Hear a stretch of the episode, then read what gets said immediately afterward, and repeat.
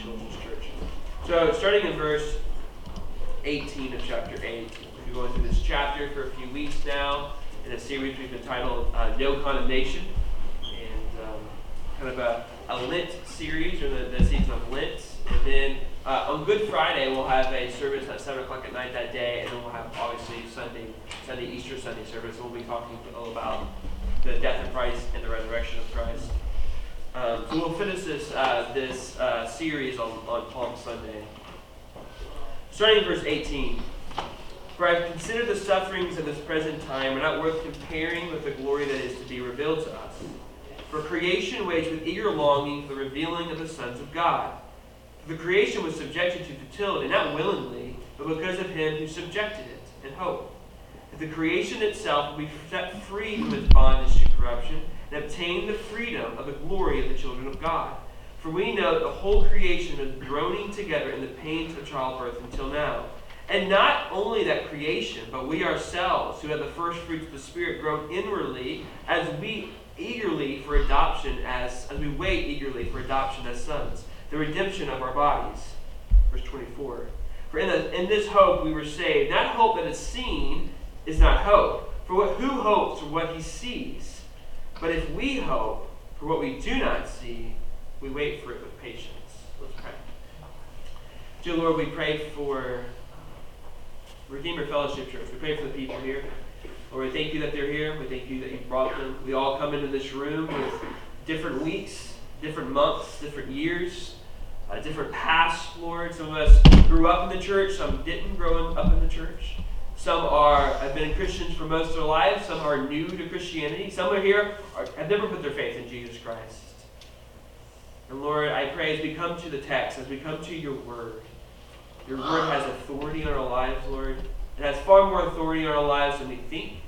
Or we think that culture has authority over us, or our jobs, or our parents, or people that may give us money or have something over us. But your word, Lord, has authority. We're accountable to your word. And Lord, your word not only tells us what to do, not only does it command us on how we should live our life, but it provides us grace. It provides us life. It shows us where the source of love and compassion is. Because you, Lord, are a God of love. You are the God, Lord, you are love. And Lord, we ask that you would help us to understand you and understand your word this morning. Lord, we pray for missionaries that are planting churches here in the United States and Canada, Lord. We pray for them. We pray for their families. We pray for the churches that they're starting.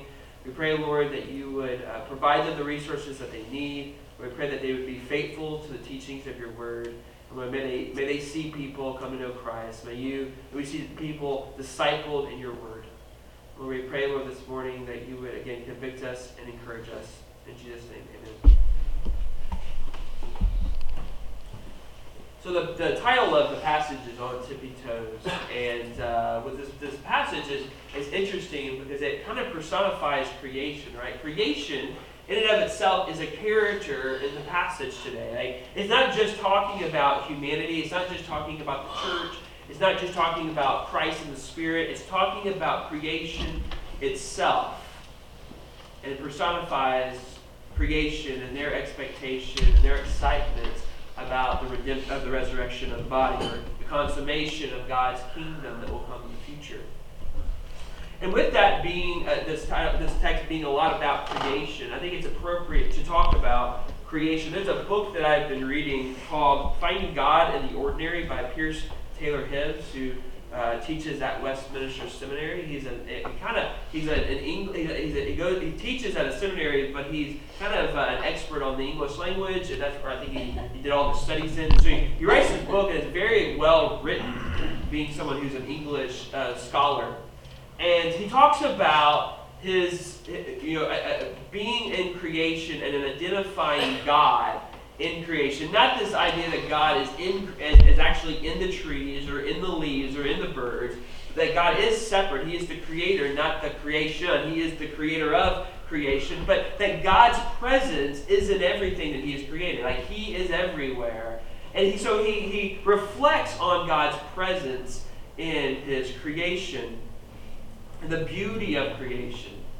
right? And if you've been anywhere, you travel, even if you're just sitting on your porch or your deck and you're just looking out, and it's a beautiful day, and you see the flowers and the birds and the trees, or it's autumn, and you see the leaves on the trees, and you're just kind of like happy, right? There's a joy that comes with just staring at God's creation, and there's a reason for that, because God created it, and you actually are experiencing His presence as you look and observe His creation.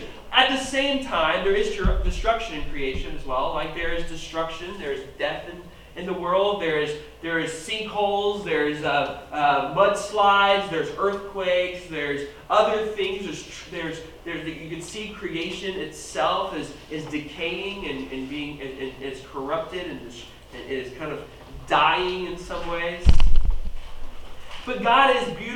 Creation is still beautiful. Creation is still miraculous. It's still majestic. It's still wonderful to be in and to observe and to reflect on. You know, for me, and the author writes about this, he talks about coffee. And I know some of you well, and your love for coffee. And if you know me, I love coffee and drink it all the time. I said to someone recently that I could probably not eat and just drink coffee for the day and be perfectly happy with that day of my day, and just spending time drinking coffee. And there's a reason why people like coffee. It's not just because of the caffeine. There's more to it than that. If you go to a coffee shop, it's being in that space, right? It's getting the coffee. It's the steam that comes from the coffee. It's the dark color. And if you like to use cream, I like to use a glass, like a glass mug, where you can see the actual coffee. You pour the milk, and you see that kind of beautiful color change from that black to that brown. And there's just everything about it is just wonderful.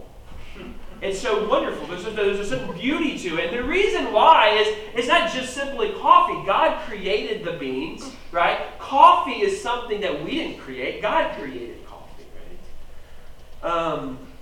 And at the same time, drinking coffee and then listening to jazz music. I literally was drinking coffee, listening to jazz music, writing the sermon all at the same time. I was listening to Archie Shepp, and it was just awesome. If you like jazz music, you appreciate jazz music and coffee. Like there's just a certain balance and harmony to all of this. And with jazz music, I always will tell Maggie, what instruments do you hear? She'll go, oh, I hear the saxophone. What other instruments do you hear? Oh, I hear the trumpet. What other instruments do you hear? Oh, I think I hear a drum. And she'll identify the different instruments. But that's what the wonderful thing about jazz. You have all these different instruments playing and together. And it's not like the guitar player has all the attention. All the instruments are fighting for attention in jazz music, right?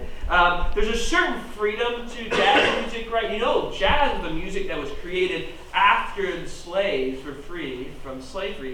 In America, jazz music was this music that spoke of freedom, right? Because there's a certain freedom in jazz, right? There's not a lot of rules. There's a lot of freedom that instruments just kind of play along and they create music together. There's a certain family that happens within jazz music with all these instruments, this family of instruments working together and playing, and just this wonderful thing. And you're drinking coffee, and you're reading a book. This is a wonderful place to be when all those things are going on at the same time. There's some beauty of God's creation. Even in the ordinary things, like listening to music, which we all probably do, and drinking coffee, or interacting with a friend, or sitting in a place that you really like to sit there and just do your work or read a book. There's a certain beauty to it. There's a certain goodness to that. And that is not an accident. That's not something that just happened to be. God created music. God created coffee. God created relationships. God created the world. And there's a beauty to it. There's a goodness to it. And that is great.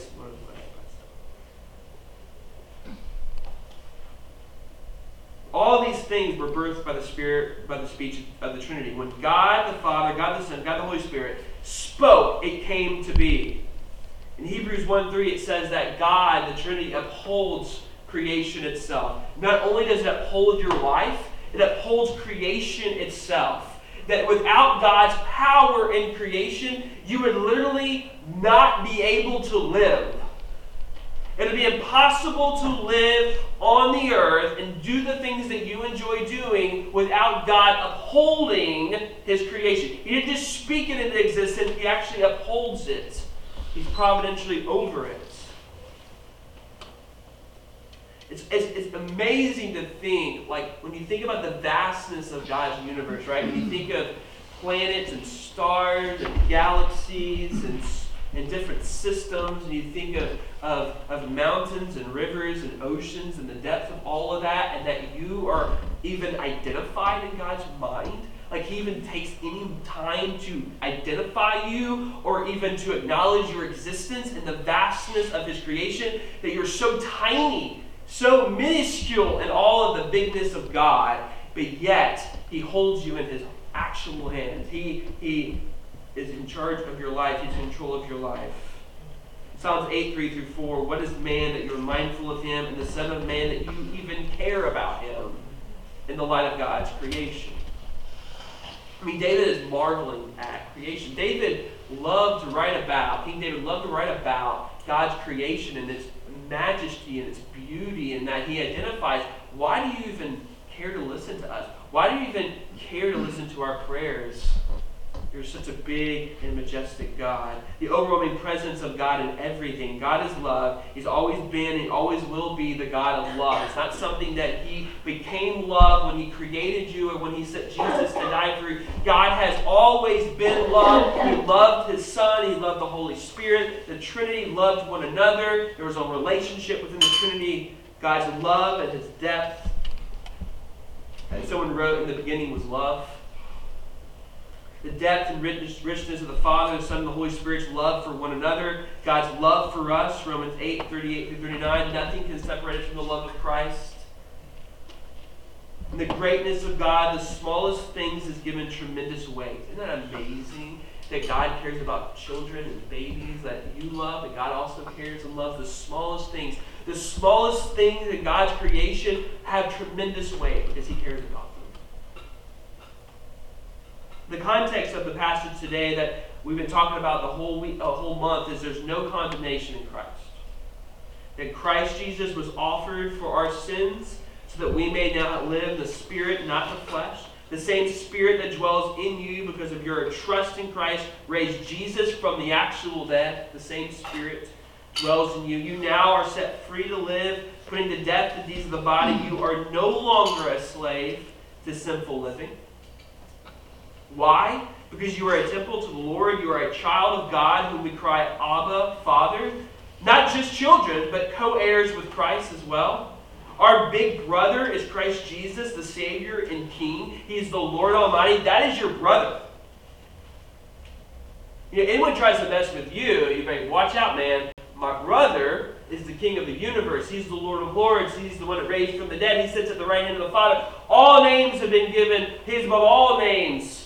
He has rule over everything. That is our brother, who we share our inheritance, provided we suffer with him in order that we may also be glorified in him. Whoa. So you've been talking a lot about no condemnation. We're children of God, that we have the same Spirit that raised Jesus from the dead. Jesus is our heir. We're co-heirs with Christ Jesus. We're children of God. But then why do you want to talk about suffering? Because it says in 17, provided you suffer with Christ so that you will be glorified. Why the suffering? Why throw that word in there? Why do we even have to talk about suffering? We're children of God. We're putting to death the deeds of the body. I'm whooping my sin. Why do I have to suffer? What have I done? I'm righteous, right? I'm justified. Man, I'm putting to death the deeds of the body. Man, I'm finding victory over my sins. Man, I'm coming to church. I'm doing great. I've got rid of all the addictions, all the other junk. I'm doing great. I've got all this promise. Why do I have to talk about suffering? What's the point of that? I don't want to hear about suffering. I'm a co-heir. God wants to bless me, right? I just need to do what I need to do to get my blessings and promises to me, right? I mean, I'm a child of God. I'm entitled to a lot of things. I'm doing it right now. I used to not do it right, but now I do it right. So why do we have to talk about suffering? Suffering happens to people who are bad and do bad things. I'm a child of God. So why the need for suffering? I want to talk about glory. I like glory. I don't really want to talk about suffering. The church, the people of God, those who put their trust in Christ for their salvation, whose identity is Christ, embodies a glorious promise that they wait eagerly for its arrival in the midst of a broken and dying world. That's kind of the main idea. Kind of four major points of pain, liberty, first fruits, and a certain hope. So number one, we have a problem. Pain. The suffering of this present age. We live in a present age where suffering is a reality for us all. So to whatever degree we have suffered, we have all suffered and will suffer in some ways and some forms. If you have children, you will probably suffer in some ways or some forms, right? Suffering is not something you can somehow protect yourself from. Suffering will come into your life. Who knows what's going to happen to us in the future? One of us may have cancer at some point of our life. You cannot somehow prevent that. You may read some article online that says, do these 5 things and you can prevent yourself from having cancer. Yeah, that's not going to prevent you. It may help, but things are going to happen to us that are outside of our control. We live in a fallen and decaying world. So there's going to be suffering in this present age. There's going to be momentary affliction that's going to happen to you. Think of Paul's life, right? Paul dealt with suffering. I was going through the book of Acts. I kept on counting how many times he was beaten or arrested. It happened more than once. It happened 4 times.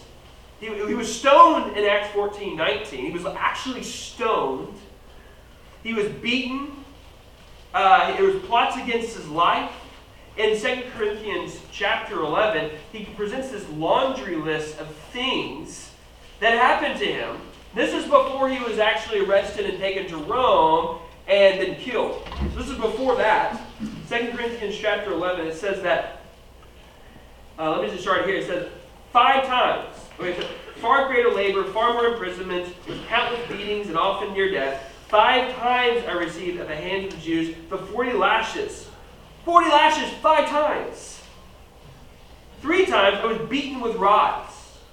Once I was stoned. 3 times I was shipwrecked. He was shipwrecked 3 times. I got like the one time in Acts, but it says 3 times he was shipwrecked. That was before the time in Acts.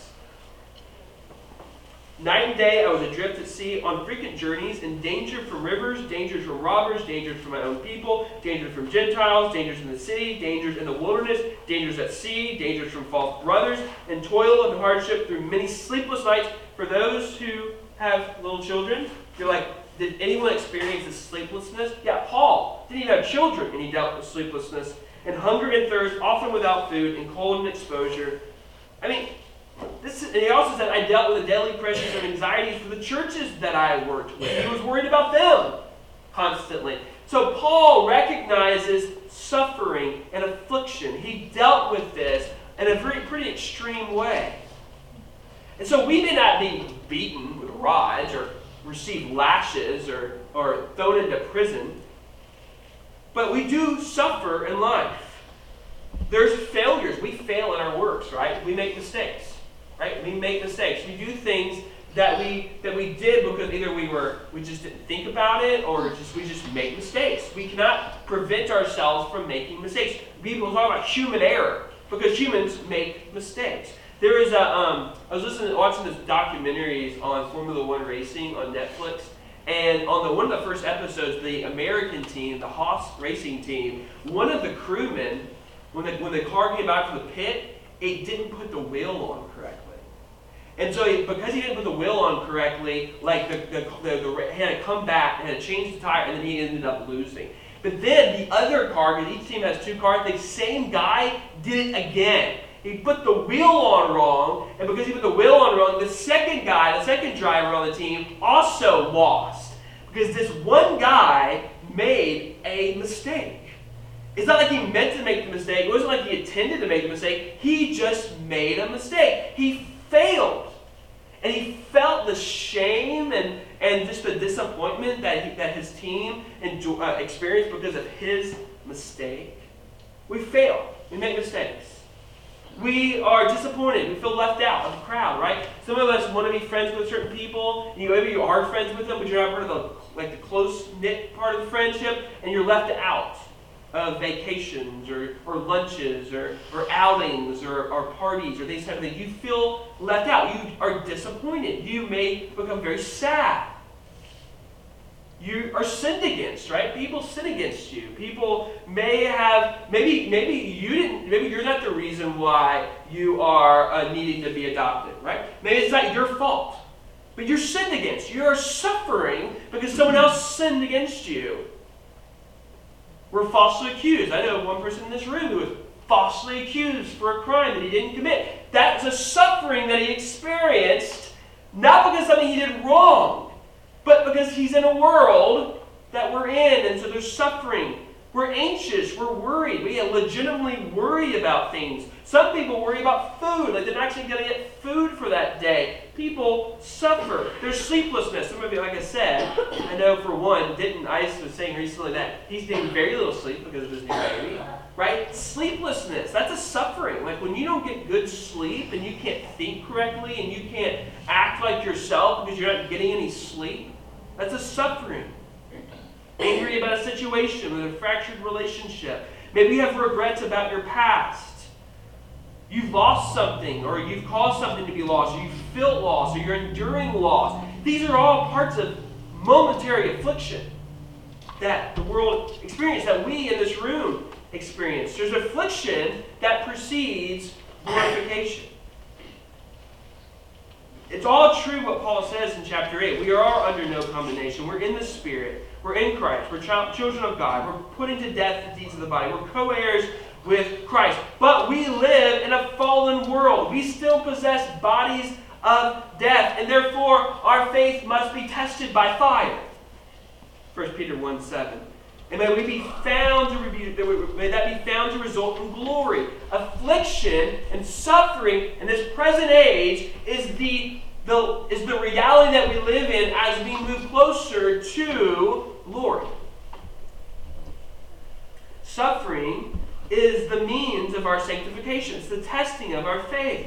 Hence why Peter says in 4:13, to rejoice in your suffering, because your suffering, you're identifying yourself with Christ, and your suffering produces sanctification, and you're becoming more like Christ. Conformity to Christ hurts, is a painful transformation, yet it leads to glory. Hence, it is not worth comparing your momentary afflictions to the glory that is to be revealed. We don't compare our sufferings and our afflictions today and compare it to the glory that is going to happen to us, because even when we think about what's going to happen to us in the future, we know that our suffering and our affliction is not meaningless, it has purpose. It conforms us to Christ. Creation itself deals with suffering in the same, very similarly. When we think about this passage and talking about creation, we're not talking about humans, we're talking about creation, so everything that's not human. We're talking about animals, we're talking about the land, we're talking about the sea, we're talking about the birds, the fish, the sky, and all these different things. All the material universe other than humans is being spoken here, and it groans in pain. Paul says, it's been subject to futility, not by Adam's sin. Our sin has subject creation to futility, to death, to decay, not willingly, but because of him who subjected it. God is the one who decreed that it will be subjected to futility because of sin. The universal effect of sin in the universe. David read from Romans 5:12. That sin of Adam brought death into the world. But Adam's sin also brought death to everything. Not just me and you, but also to everything in the universe has been subject to futility. The present reality is described as a bondage to corruption. We think about the judgment that God did in the Garden of Eden, right? What happened after the Adam and Eve sinned? They hid themselves, and then when God interacted with them and cursed them, what did he do? He killed an animal to clothe them. Because of the sin, the only way that they were going to be clothed is that God killed an animal so that they could have clothing. So already the creation is experiencing the effects of Adam's sin. What happens in the flood? The whole creation is destroyed by the flood. And that not only did people die, but animals died. Remember, there's only two of every kind. There's a lot of others that did not get into the flood, and they didn't get into the ark. So creation would experience the judgment of the fall. The fate of animals is death because of sin. The abuse of the land is a result of sin. Pollution is a result of sin. That's why the whole green agenda or green initiative is not something that Christians should be completely against. Now, obviously creation is not a god. We're not trying to protect the divinity of creation. But within this understanding is that the Sabbath rest, Moses says in Exodus 23, verse 10, that there should be a Sabbath year, right? You should work the land for 6 years and then rest for the seventh year. Or even the Sabbath rest on the seventh day. It says even animals should rest from their work. There should be a harmony between man and creation, but sin has broken that harmony. Creation is not what it was intended to be. You think of you've seen pictures online of the plastic all in the sea. Have you seen these pictures? There's it's kind of, you'll see like people literally standing on top of plastic that has basically gotten to the sea, and it's kind of like all collected near each other, and it's just this sea of plastic in the actual sea. Do you think God intended that to be? Do you think God intended when he created the ocean for there to be plastic everywhere? That's not what God intended it to be. That is a result of sin. Not a happenstance, not something that just happened to be, but because of sin. And creation groans, it says. There's deep sorrow and the pain of childbirth. It waits for something. The creation is actually waiting for something. It waits with eager longing. It painfully anticipates what? It endures what pain? What childbirth pain is it enduring? It says that they are waiting for the joy to come. That creation itself is waiting for the revealing of the children of God. That creation is waiting for the children of God to be risen to newness and in life, to experience the resurrection of the dead, the resurrection of the body. Creation eagerly awaits that day. Why? Why does it wait that day? Number 2 is liberty. There will be revolution in this century. They're waiting for freedom. They're in hope. They've been subject to fertility. They've been subject because of the sin of Adam, because of the sin of man, and hope. Creation awaits for its liberty from its current suffering. To be set free from its bondage to corruption. Subjected to this corruption by God because of sin. Sin has affected everything that you love in this world. I don't know if you are Parks and Rec fans here. But one of the most beloved characters in that show is not one of the main characters, right? It's the little horse. Oh, little Sebastian. It's it's probably the most beloved character in the show. So much that when he dies, Ron Swanson, who never cries. There is something, because that may be funny and it's Parks and Rec, but there's something to this that we love things in the creation, right? And it dies. Why does it die? Not because animals die. No. It dies because of sin and the result of sin. And so creation awaits for the consummation of God's kingdom just as much as believers wait. Because it will be set free. Creation cries out in hope of its freedom. God will renew all things by his power. God's plan of redemption includes creation itself. So Christians are not against environmentalism. It's not against green agenda because God wants to renew creation. That should be something liberals or progressives or environmentalists only care about. The Bible cares about creation. And creation itself awaits for God's consummation. Because it will obtain the freedom of the glory of the children of God. On tippy-toes, creation eagerly awaits for the coming consummation of our salvation in Christ. The resurrection of the body leads to complete reversal of the power of sin in the whole universe. So when the church is risen to new life, when their salvation is complete, creation will also be renewed and reverse all the effects of sin. So the salvation in Christ is not simply your sins are forgiven. You come to Jesus and your sins will be forgiven. That's true, but that is only part of salvation. Salvation in Christ is cosmic. It's a cosmic power. The resurrection of the body leads to the complete reversal of the power of sin in the whole universe. All is set free, except those who are under God's judgment for their unbelief. This includes everyone. There's resurrection, there's renewal from corruption. The only ones who are left out of this are those who do not trust in God and His salvation.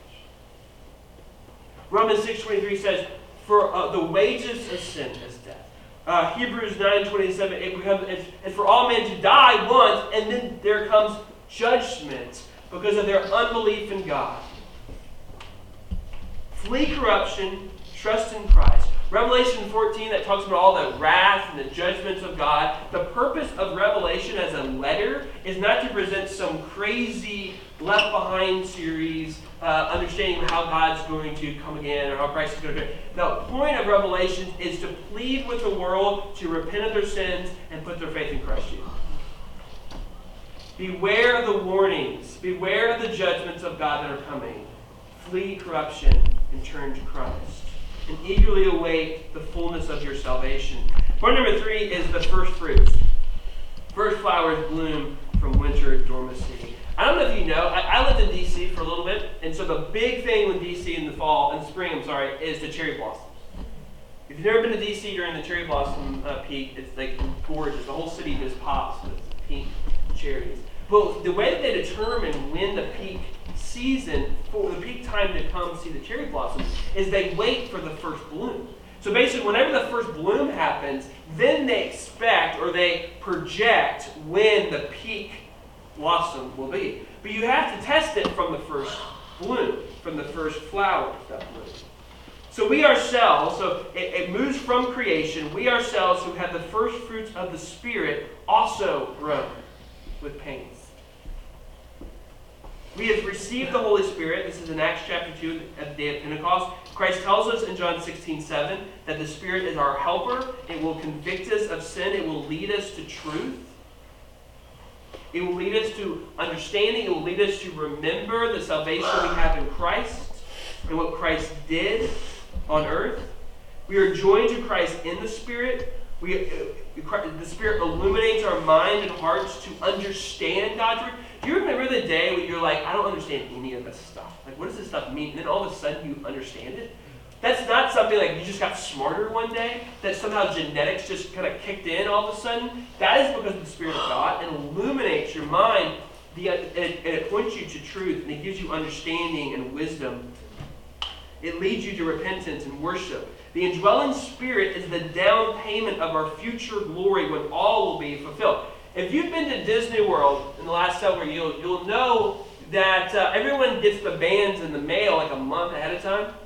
So you get your bands like that you're going to be wearing as like some type of robot at Disney World, where you're going to like pay for all your stuff and spend far more money than you have or should spend at Disney World. They give you the band and you can buy everything that you want and desire on that band, which is connected to your credit card.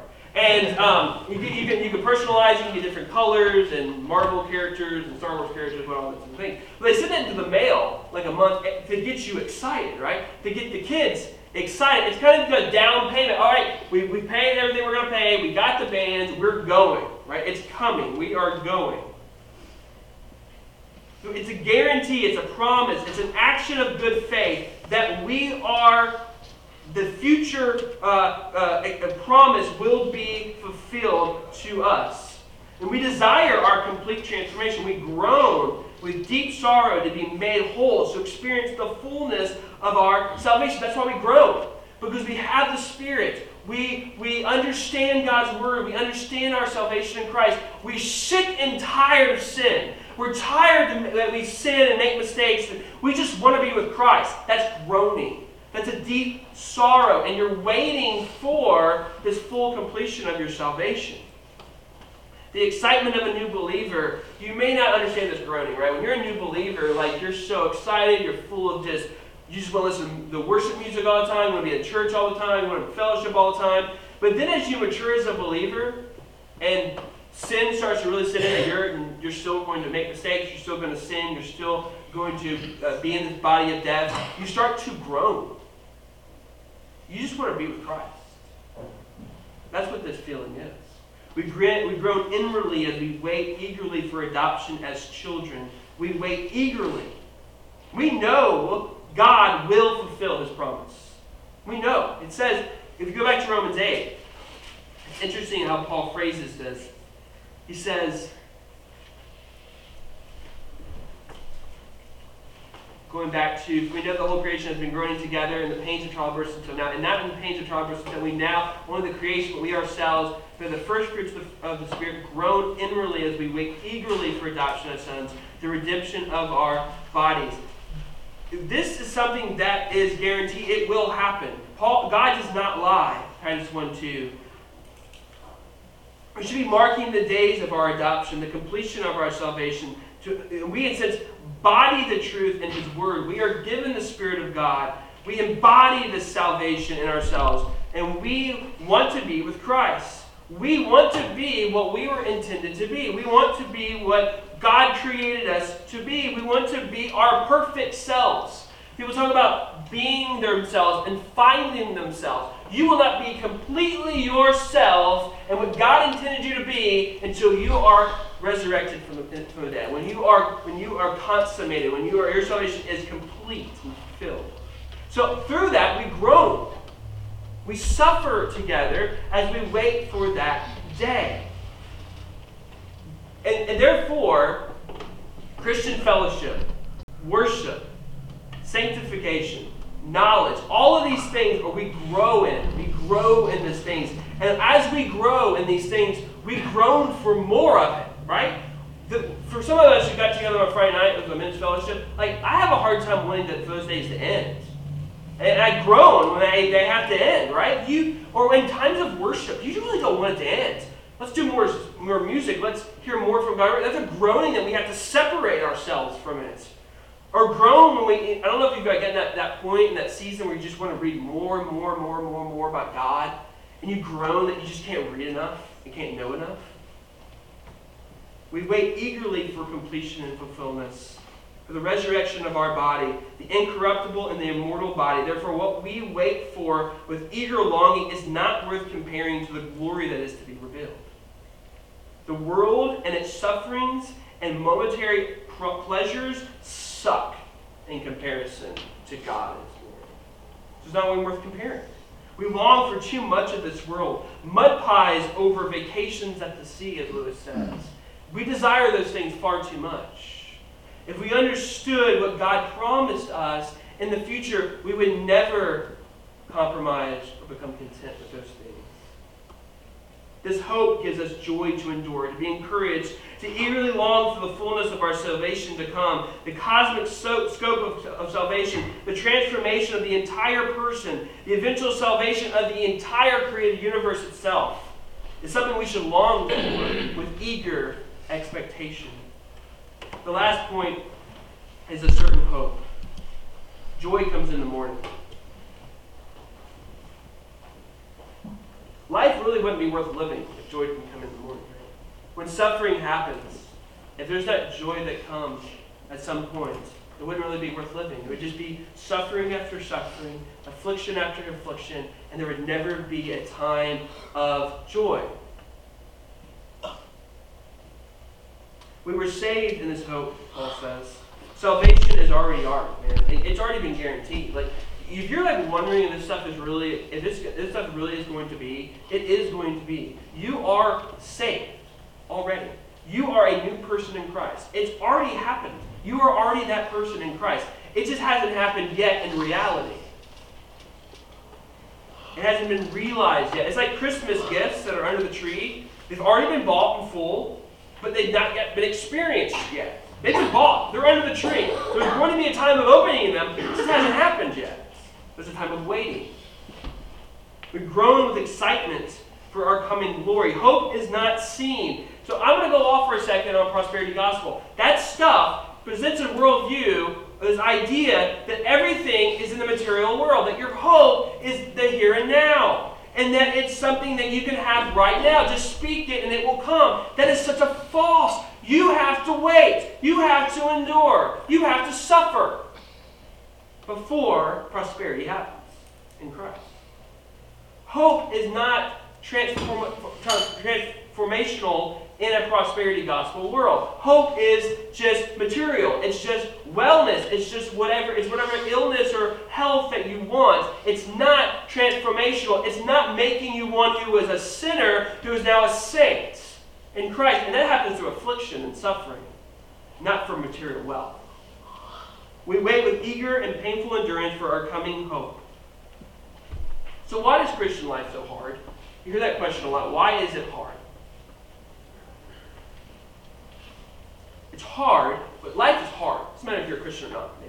Being a Christian doesn't make hard life any easier, nor is life any easier if you're not a Christian. Life is hard. We live in a fallen world. We suffer. We have afflictions. We make mistakes. That is reality. We will die. We may get an illness and die. That is not something that you can escape if you're a Christian or not a Christian. Life is hard. So why is the Christian life hard?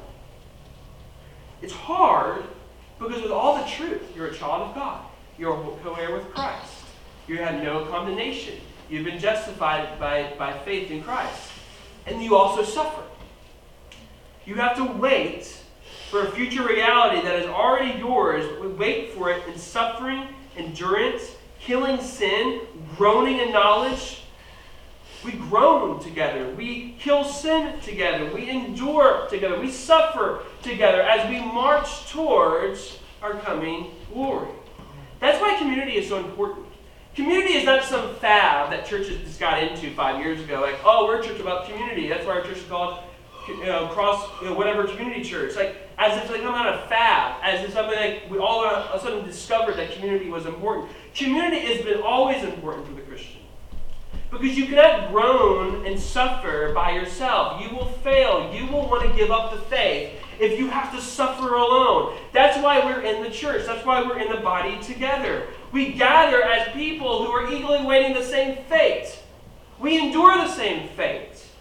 We help one another cross the desert to the end of the journey to our expected home. We journey together. We don't sit someone out in the desert by themselves with no water to somehow expect they're going to cross the desert into the promised land. They will die there. We groan together. We suffer together. We cry together. We laugh together. We celebrate adoptions together. We do all these things together. We do these things because life is groaning, it's suffering, there's affliction, and we can't see the greater comparison, the greater glory if you do it by ourselves. We just can't do it. So, one of the values here at Redeemer is community, and one of the teams that we've started was shepherding team, and you can talk to Sean Melvin more about that if you are one of these people who want to help the church get together more and fellowship together. Do more men's fellowship, do more women's fellowships, come together as believers, loving one another and caring for each other. Because the present momentary affliction are not worth comparing to the glory to be revealed. And if we don't remind ourselves of the glory to be revealed, we will be in agony. We will suffer by ourselves. We will give up hope. We will give up the faith. We will turn away.